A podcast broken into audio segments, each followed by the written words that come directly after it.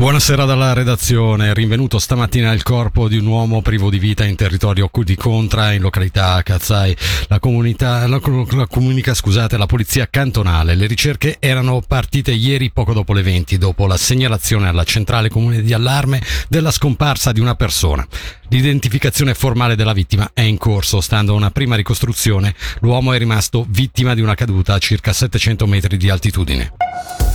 Incidente mortale stamattina a Novazzano, poco dopo le 6 in via Torraccia nell'area del piazzale di una ditta privata, un'autista 26enne cittadina svizzera del Canton Berna è stata schiacciata dal suo camion mentre lo stava scaricando. È stato richiesto un intervento del care team.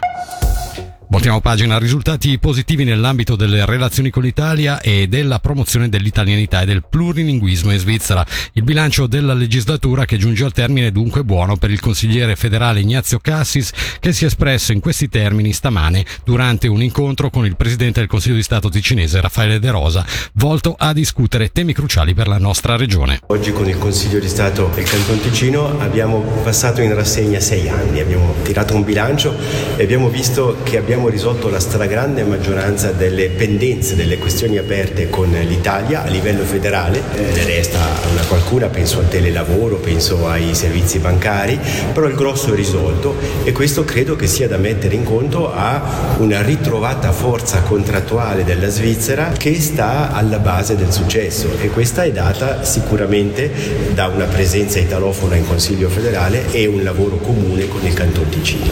Io ho spinto molto questi lavori di collaborazione transfrontaliera. Li ho spinti molto a San Gallo, li ho spinti molto a Ginevra, li ho spinti molto in Ticino e Grigioni e anche in Vallese perché ci servono, perché questi contatti umani in spazi di vita comuni, non solo di lavoro ma proprio di vita comune, sono l'alfa e l'omega delle relazioni internazionali con i paesi vicini alla Svizzera e le relazioni con i nostri paesi vicini sono i più importanti in assoluto.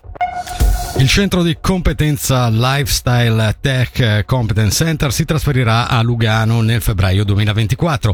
A comunicarlo la città insieme all'associazione.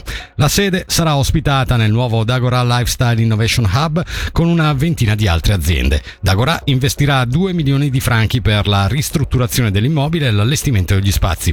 Sentiamo il sindaco di Lugano Michele Foletti e il municipale Filippo Lombardi, anche membro del board di Lifestyle Tech Competence Center. Questa collaborazione con Agora ci permette di portare in centro città delle alte competenze in ambito digitale e soprattutto ci permette di continuare questa interazione estremamente proficua con le tre accademie che abbiamo sul territorio. Abbiamo sentito oggi che si è aggiunto anche Franklin. La nostra idea è quella di creare nella zona pedonale di Lugano un distretto di innovazione da blockchain alla digitalizzazione, allo scanner, all'intelligenza artificiale e tutto quanto può servire per migliorare sia la vita quotidiana delle persone ma sia anche la produttività delle aziende. Le idee le fanno le persone e hanno bisogno di scambiarsi e di incontrarsi e quindi la dinamica che vogliamo creare qui a Lugano è proprio aprire una casa di questo genere, sostenerla anche con il sostegno finanziario della città, portare queste aziende di grande livello ad avere almeno un piede a Lugano, un centro di ricerca, un laboratorio di sviluppo dei creativi e questo è già un passo fondamentale. Seguiranno poi altri impieghi, altri posti di lavoro, altre ricadute fiscali se posso parlare dal punto di vista della città.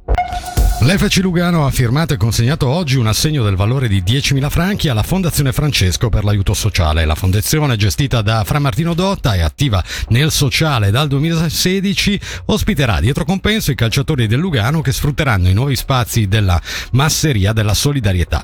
In questo modo la società potrà avviare anche il programma Nutrition. Sentiamo quindi Marco Padalino, brand ambassador del Football Club Lugano, al microfono di Flavio Pasinelli. In primo luogo il Lugano ci tiene a partecipare attivamente al progetto della Fondazione Francesco perché crede nei principi di solidarietà e positivi che danno alla città di Lugano. Possiamo sviluppare ancora meglio il nostro progetto di nutrizione che abbiamo voluto fortemente l'anno scorso. Prevede le colazioni e i pasti principali, tra virgolette scientificamente predisposti per la squadra. Al di là del piano nutrizionale che sicuramente sarà un gran vantaggio, ci sarà anche un piano di socialità? Allora, non sono un medico, però so benissimo, essendo passato come calciatore, che l'alimentazione è una parte fondamentale fondamentale, migliora le performance, evita gli infortuni, insomma, eh, ne evita tanti. E poi il discorso di stare molto insieme aiuta anche a livello di gruppo. Mentre sulla socialità, eh, sì, è vero, saremo vicini, si creerà un tipo di legame con i giocatori e lo staff dirigenziale tecnico con queste persone che hanno un po' meno di noi. E per il momento dalla redazione è tutto, le news su Radio Ticino tornano tra meno di un'ora.